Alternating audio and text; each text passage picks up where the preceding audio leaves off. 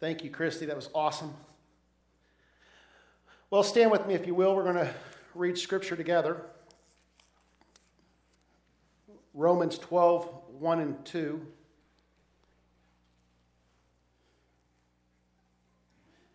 Therefore, I urge you, brethren, by the mercies of God, to present your bodies a living and holy sacrifice acceptable to God which is your spiritual service of worship.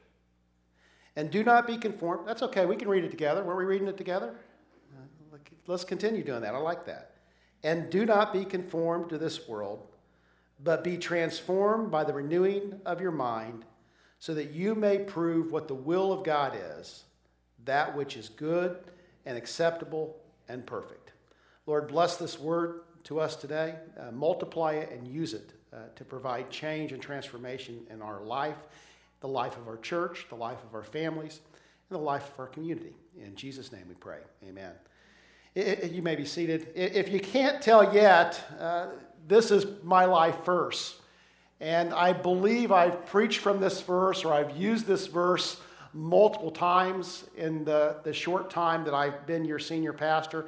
I just love what Paul is saying in Romans. If, if I were to describe holiness, what, what our distinctive doctrine is, what it means to be sanctified, entirely sanctified, what it means to be full of the Spirit, what it means to be fully consecrated to God. Romans 12, 1 and 2 is the scripture that, that I use because I believe it explains it in one of the easiest ways uh, possible. It, it, explains it in terms of, of my sacrifice, of my giving of myself to God. And, and so I love this verse, and, and I believe this passage, I believe it's important to us as we consider what it means to be ordinary people following Jesus. And, and we've been tracking who we are, we've been tracking our vision, who we are as ordinary people following Jesus. Next week, we're going to talk about our mission and, and our mission statement. And our mission statement is loving as we go. And, and those two phrases kind of work together. We're ordinary people following Jesus, loving as we go. And,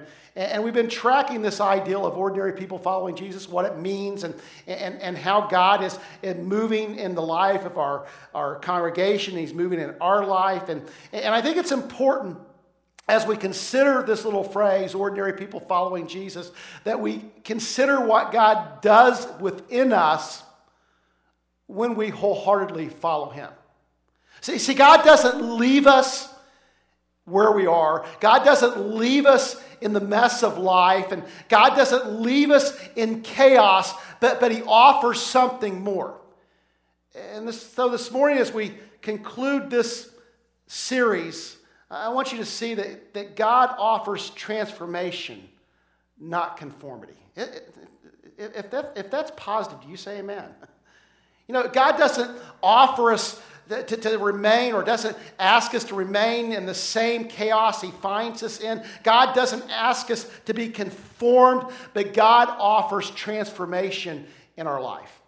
Now, I think that's different than, than often what we think of when we think what it, we think, consider what it means to be a Christian. We, we tend to think following God is about following rules, and, and, and following God is, a, is about fitting in, and following God is about this cookie cutter Christianity where we all look the same and act the same, and we, we use the same holy lingo and, and we wear the same holy clothes and, and we begin to kind of blend and become vanilla. And, and, and God is in the process of removing all of our distinctives, all of our spice, all of our flavor, so that we can blend in together and just look the same.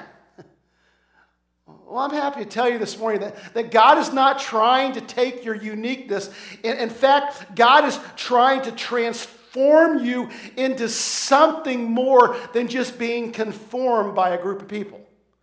As a matter of fact, that the Bible is full of stories of men and women who refused to conform and were transformed by God. That the, the Bible and I love how God does this. The Bible is story after story of individuals who have been transformed by God, who refuse to conform. And God uses story after story to describe his story. God's story and the life of his people. That's the importance of the wall back there, by the way. I, have asked you to, to give your testimony and put it on the wall, and, and so far we have nine or ten stories. And I'm hoping that doesn't mean that we only have nine or ten people uh, that, that have accepted Christ as a Savior and are following Him. If not, then I'm going to have to preach another series, okay? I'm assuming that you're just being shy or you think no one cares or you think that it's not important. Can I tell you, it is important. Your story is important. That the fact that God uses ordinary people throughout history and he tells their story to tell his story tells me that my story is important and your story is important. And so, as you place your story on the wall, you're continuing, you're telling what God is doing in your life, and you're telling not just your story, but God's story as it's intersected your life. And as people go and read your story on the wall, there, there may be someone that what God has done in your life will resonate with them, and you will be a catalyst to them finding their connection in Christ as well. Have I plugged it enough? it's going to be there for two or three more weeks. And, folks, seriously, I want to hear what God has done in your life. Your, your brothers and sisters in Christ in the sanctuary want to hear what God has done in your life. Let me ask you Has God intersected your life today? If so, say amen. Now, see, you're afraid to say amen real loud because you know I'm going to say, then put your story on the wall. The Bible's full of stories of men and women who have refused to conform. And the, the book of Daniel provides two real significant ones Meshach, Shadrach, and Abednego. You guys know the story. Meshach, Shadrach, and Abednego. That, that, was their, that, that wasn't their Hebrew names. And I just like to say, don't you like to say Matt, Meshach, Shadrach, and Abednego? Let's say it together. Meshach, Shadrach, and Abednego. Uh, you know, these were the original three stooges. Um, no, no, honestly. But, but they were, you know, they were asked to conform to worship the king's idol and they refused. And because they refused to conform, because they refused to worship the king's idol, they were thrown in a fiery furnace. The furnace was so hot that the guys that threw them in died. And yet they weren't hurt, they weren't harmed, not, not even their clothing was singed. And at one point they look in and they say, Hey, there's not this is an awesome story if you've not read it lately. There's not three guys in that furnace, there's four, and the fourth one looks like the Son of God. you know, powerful imagery of, of refusing to conform. In the midst of, their, of refusing to conform, there's this transformation, not just in their life, but in the kingdom. Then you have the story of Daniel. Daniel's this older guy, and he's been in, in captivity for many years, in Babylon for many years, and and he's, he's, he's told you can't pray to, to anyone but to the king. And, and so they set Daniel up so he gets caught praying because Daniel just refuses to be conformed. And they throw him in a lion's den. And, and, and they come back the next day hey, Daniel, you okay? Yeah, I'm fine. because he refuses to conform. There's this transformation. And the Bible is story after story of men and women refusing to be conformed by this world. Acts, the book of Acts, is in essence the narrative of the early church refusing to blend in and being transformed.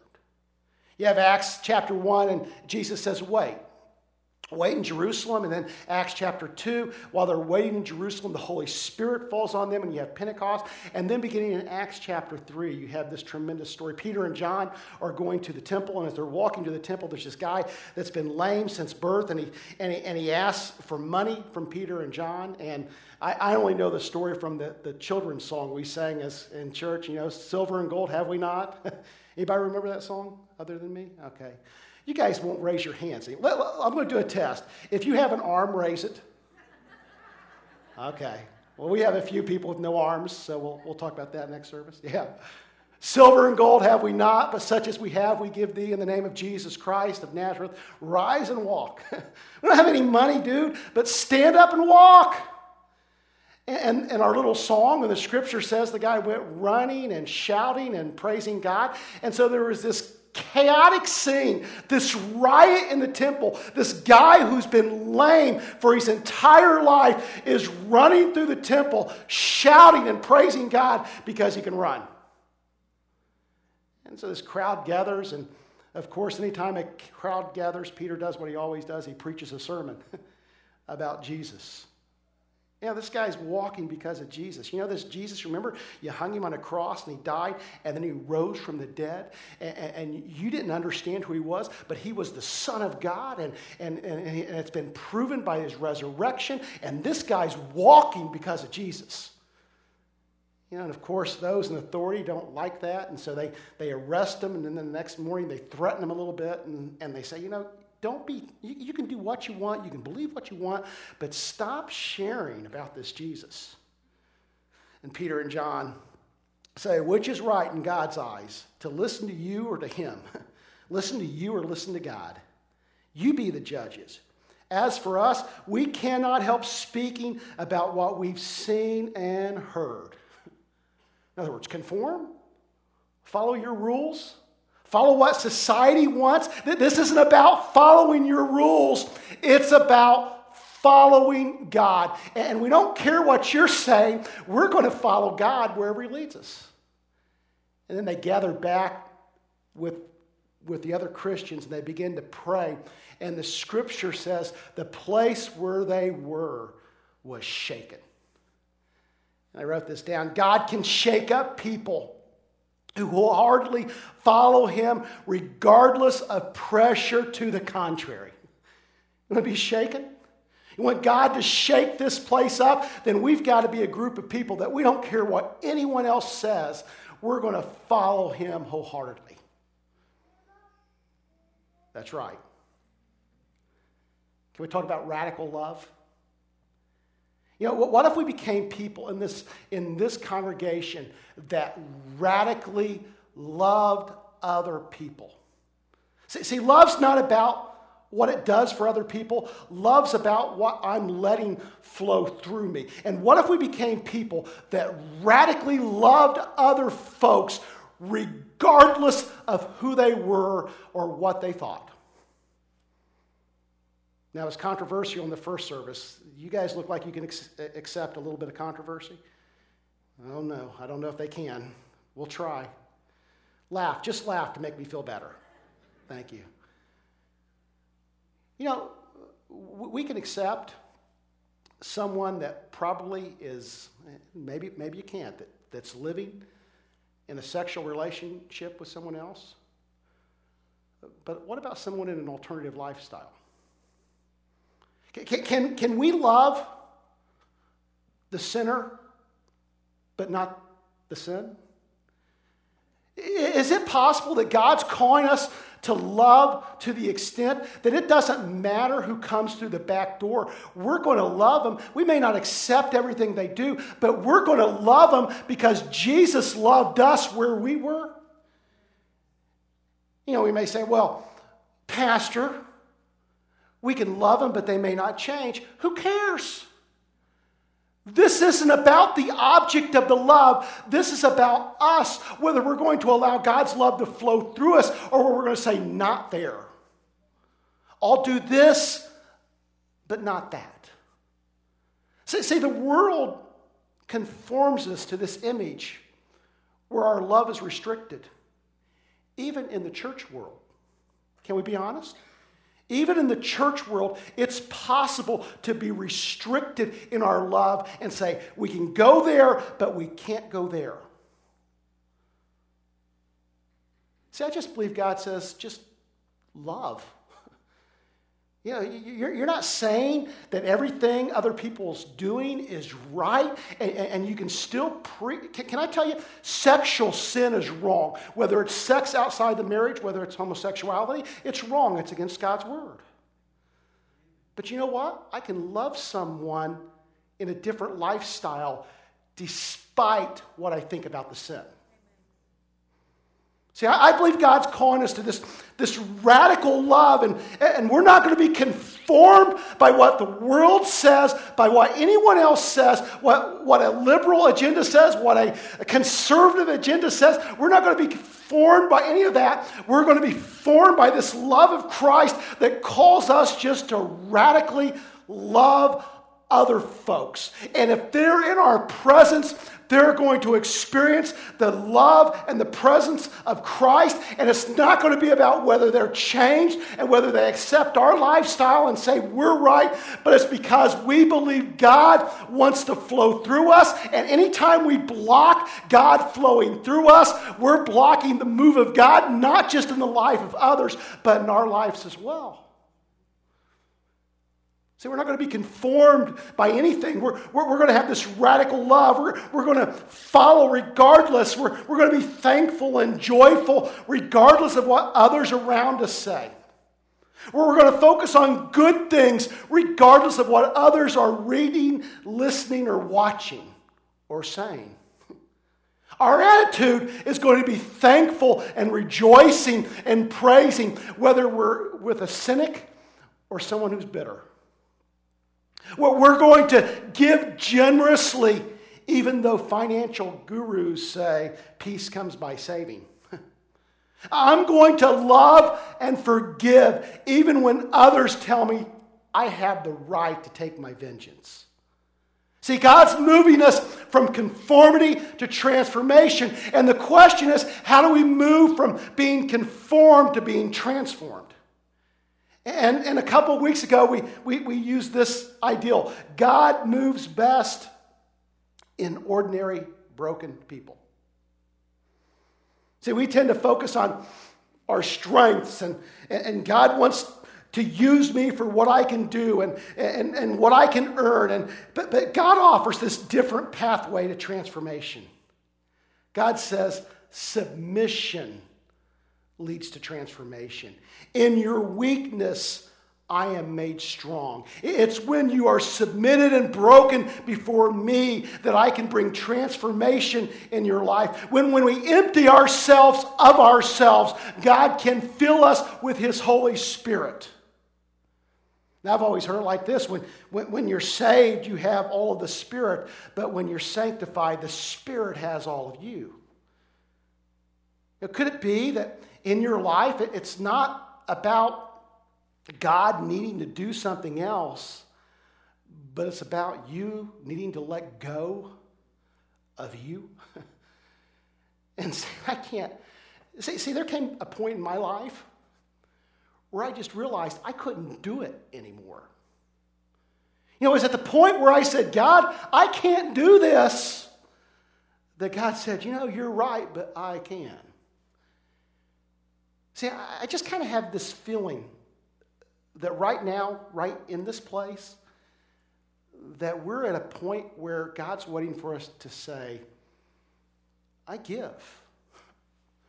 It's not about my pride, it's about not what other people think, but God, I just give up because I can't do this on my own.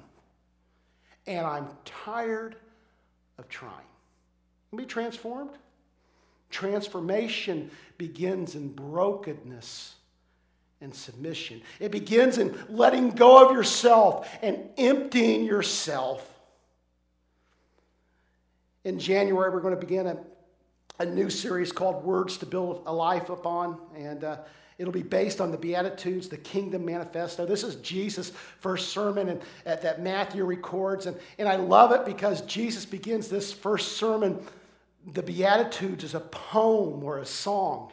And so, as Jesus begins to, to describe his, his, the kingdom of heaven, the kingdom of God, he does it through poetry or a song. And, and he be, it's central to what God's trying to do. And he begins Blessed are the poor in spirit, blessed are those who mourn. In other words, as Jesus begins to explain this kingdom move, this fresh move in the world that God is trying to accomplish, Jesus says it begins with brokenness. It begins with mourning before God. And he moves on to some other more positive, less broken attitudes, eh, but then he comes back to it. He says, But you are blessed when you're persecuted. In other words, Blessed are the poor in spirit. Blessed are the persecuted. The, the Beatitudes are bracketed with brokenness. It's as if Jesus is saying, you know, the beginning and the end of my Father's kingdom is this attitude of brokenness, this attitude of complete humility, this attitude of complete dependence on God. We never get to the point where, where, where we're doing this on our own. The essence of the kingdom of God is submission to God. And that's where Paul's going. In Romans 12, 1 and 2, Paul says, Present your bodies a living and holy sacrifice and be transformed. In other words, Paul's saying, you know, stop doing this on your own and give your life to God. Give every fiber of your being to God, and He can transform you. He can renew your mind. God's goodness can shine in and through your life. Completely submit to God. Be a sacrifice. Say, whatever you want, God, not my will, but your will, God. And God can renew and transform and shine through. Peter and John are an interesting object lesson. What happened to these guys? You know, they're, they're ordinary guys. As a matter of fact, they're, they're, borderline at best. They're, they're behind the door Christians. You say, well, sure, Pentecost. Uh, Pentecost came and they were full of the Spirit. But something happened before Pentecost. Before they were full of the Spirit, before God filled them, Jesus said, I want you to go to Jerusalem and I want you to wait. Don't try to do this. You can't do this.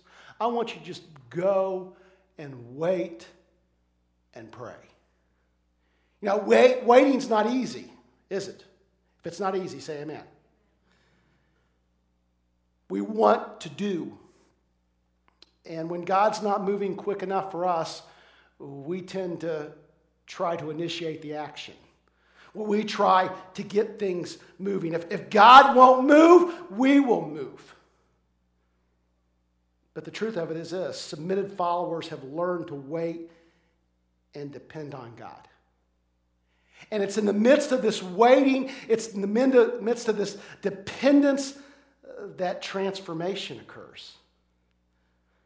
A couple weeks ago, Russ took me and Spencer out on his combine. Who's been out on a combine? A few of you?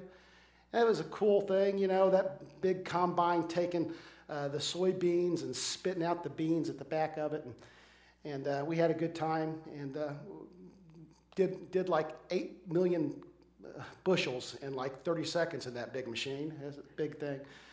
But, you know, Spencer and I asked the logical question all of us want to ask when we're on machinery like that Have you ever hit an animal, right?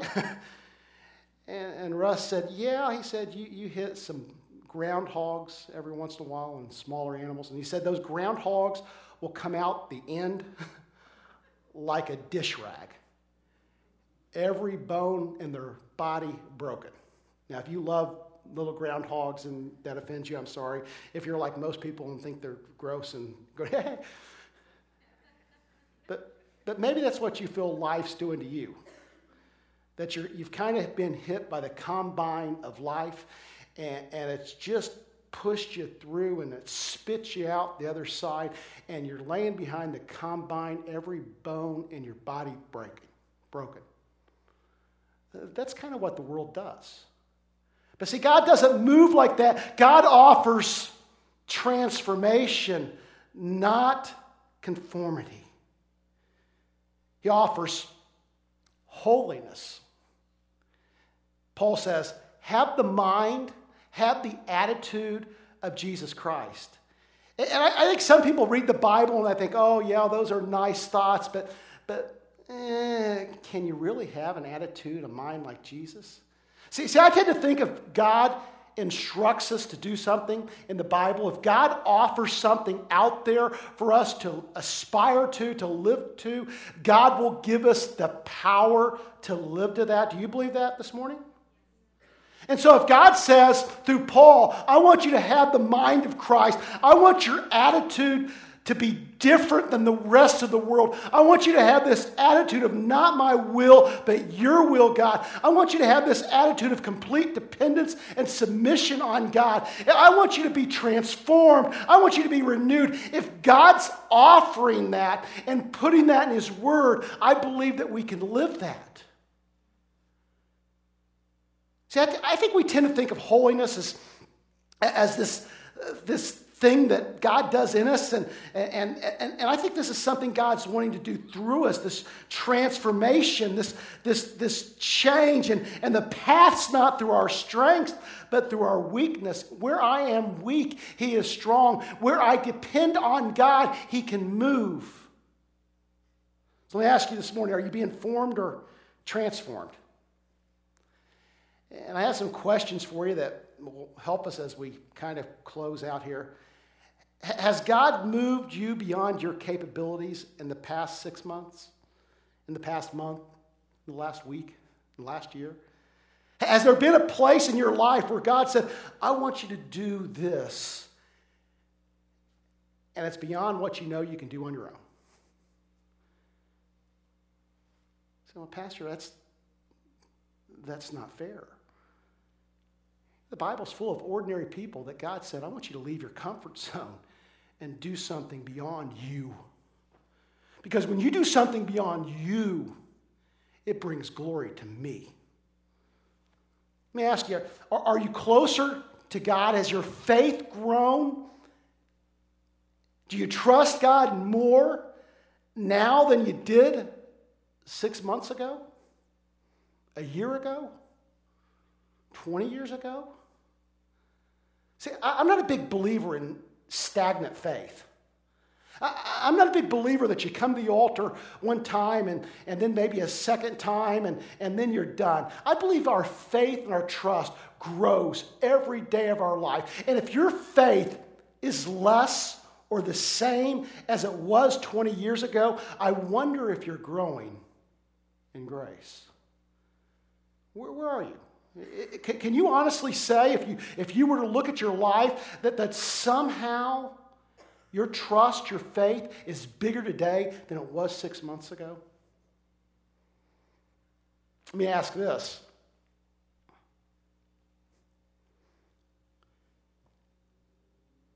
When Peter and John healed the lame man, you know what's interesting about that story? The lame man didn't profess any faith, did he? He just wanted a few coins. And somehow, through, through Peter and John, God transformed this lame man's life. If you believe being able to walk after not walking is transformation, say amen. You know, and there was no, there, there's praising of God after, but before, there's nothing. Just a guy at the gate. Let me ask you this. See, see, I tend to think of holiness in this way that, that holiness is God shining through me. And it's, it's as if with Peter and John, that God's holiness shined through them in such a way that it was like splashing on people all around, around them. So, so, you know, Peter is so full of the presence of God, it's splashing out. You know, he's like a full bucket, and everywhere he goes, it splashes out. And he's so full of the Spirit, they're putting sick people in cots just so some of God can splash on them and they can be healed. Pretty radical, isn't it? Let me ask you in the last week, in the last six months, in the last year, has anyone had transformation in their life, not because they profess something, but because of the holiness of God, the, the, the, grace of God, the love of God? You were so full of it, was just splashing out all around you. You know, you, you served in such a way that somebody's life was transformed. You loved in such a way. You gave in such a way. It was, it was like you couldn't contain it anymore. It was, it was all over everyone around you. When was the last time that happened? That because God, you were so full of God that His forgiveness was just spilling out of you, and somebody was touched by His grace, even though they didn't even understand what they were being touched by yet. See, I think we tend to think of holiness as this internal thing that God does within us. That, you know, He, makes us, eh, eh, you know, we achieve this level of personal piety. And I think that's a restricted way of looking at it.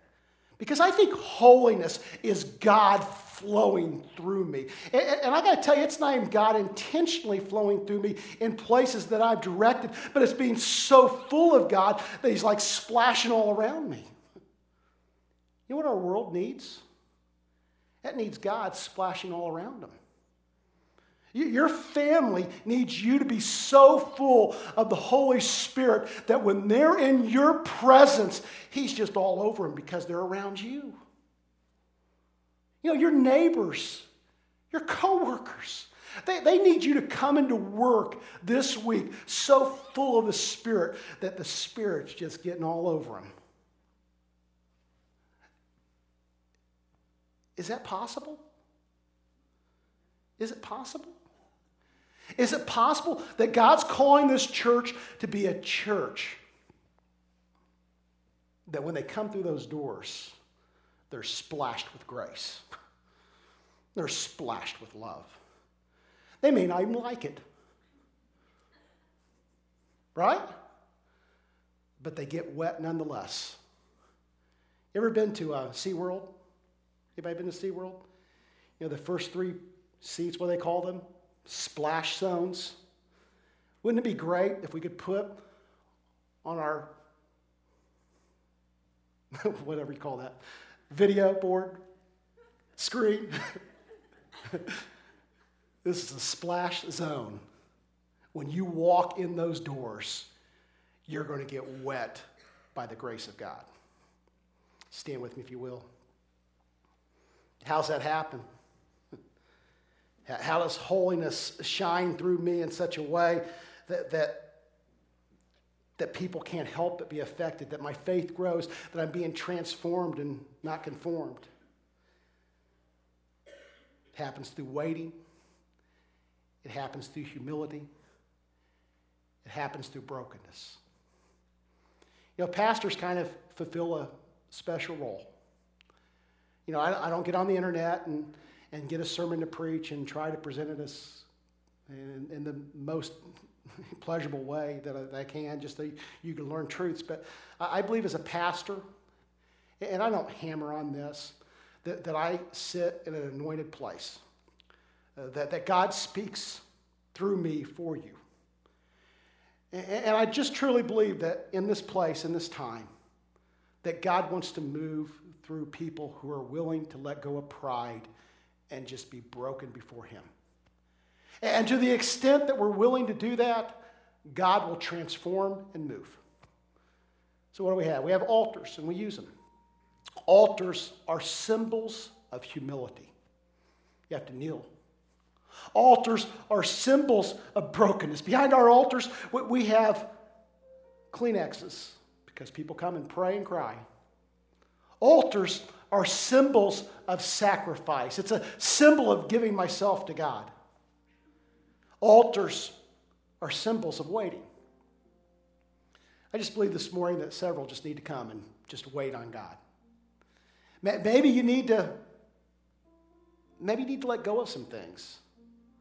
Maybe you need to commit some things. Maybe you need to empty yourself. But I'm going to pray and then we're just going to wait and I'd invite you to come. Lord, help us to be obedient to your call. If you're, if you're calling us to come to the altar now, Lord, I pray that we'll be obediently, obedient quickly. In Jesus' name.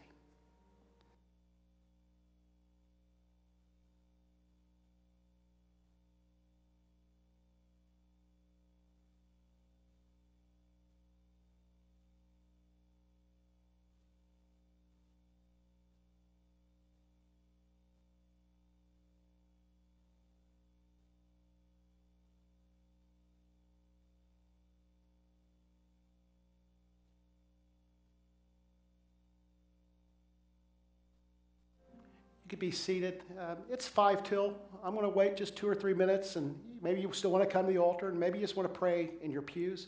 But we're going to spend just a couple minutes in prayer, then I'm going to close this in prayer.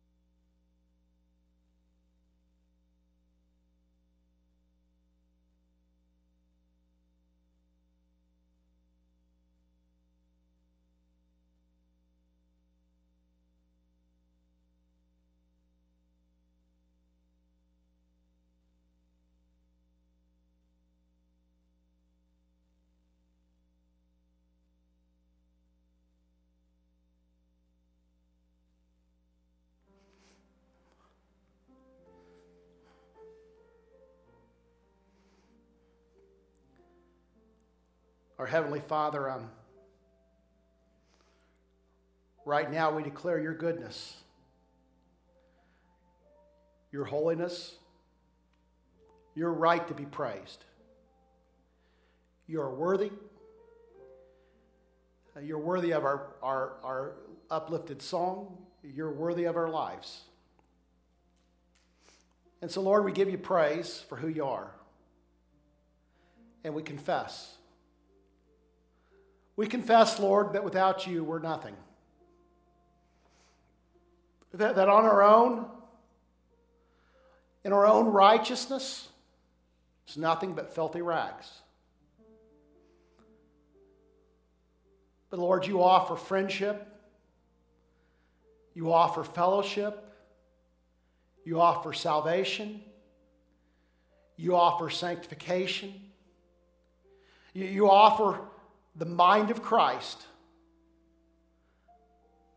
that is willing to empty itself, that is willing to empty itself of pride and position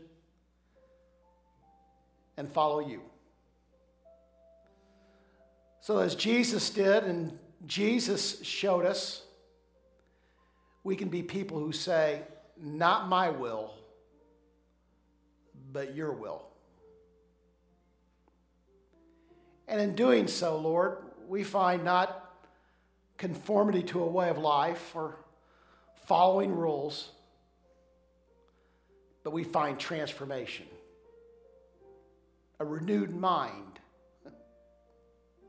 the ability to show God's perfect and pleasing will in our life.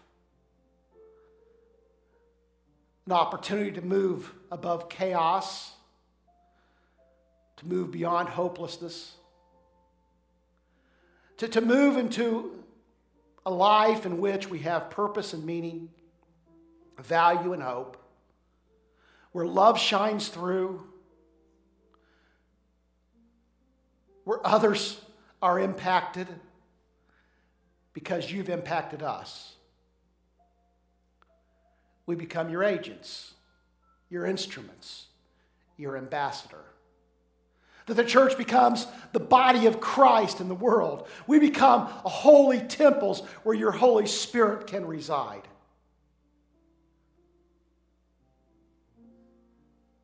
So, Lord, help us to be honest before you. To, to not just accept less than what you have to offer. To not go through the motions, to not play games, but just to serve you with every fiber of our being. Lord, I pray for homes that need a fresh touch of your Holy Spirit. I pray for neighborhoods and and workplaces and school, school places and, and all the places that we find ourselves this week. Lord, oftentimes it feels like we're distant from you when we're not in the church, but I, I believe somehow you're wanting to shine through us that you make every place sacred. So help us, Lord. Keep us, guide us. And as you move, Lord, may we move. Now, Lord, I give you praise and thanks for this morning, for both services, uh, for, for our Sunday school classes, for all that's happened in this building in the last two or three hours. And I pray, Lord, that um, what's happened in this building will translate to change lives that impacts what happens in our homes, our schools, where we work, where we shop, next week. So that we come back, Lord, ready to worship you, ready to praise you, ready to hear again from your word. Because we know you're active and moving, loving and living. I love you, Lord, and I thank you for your work in my life. And I thank you for the work in this church as well. In Jesus' name we pray. Amen. God bless.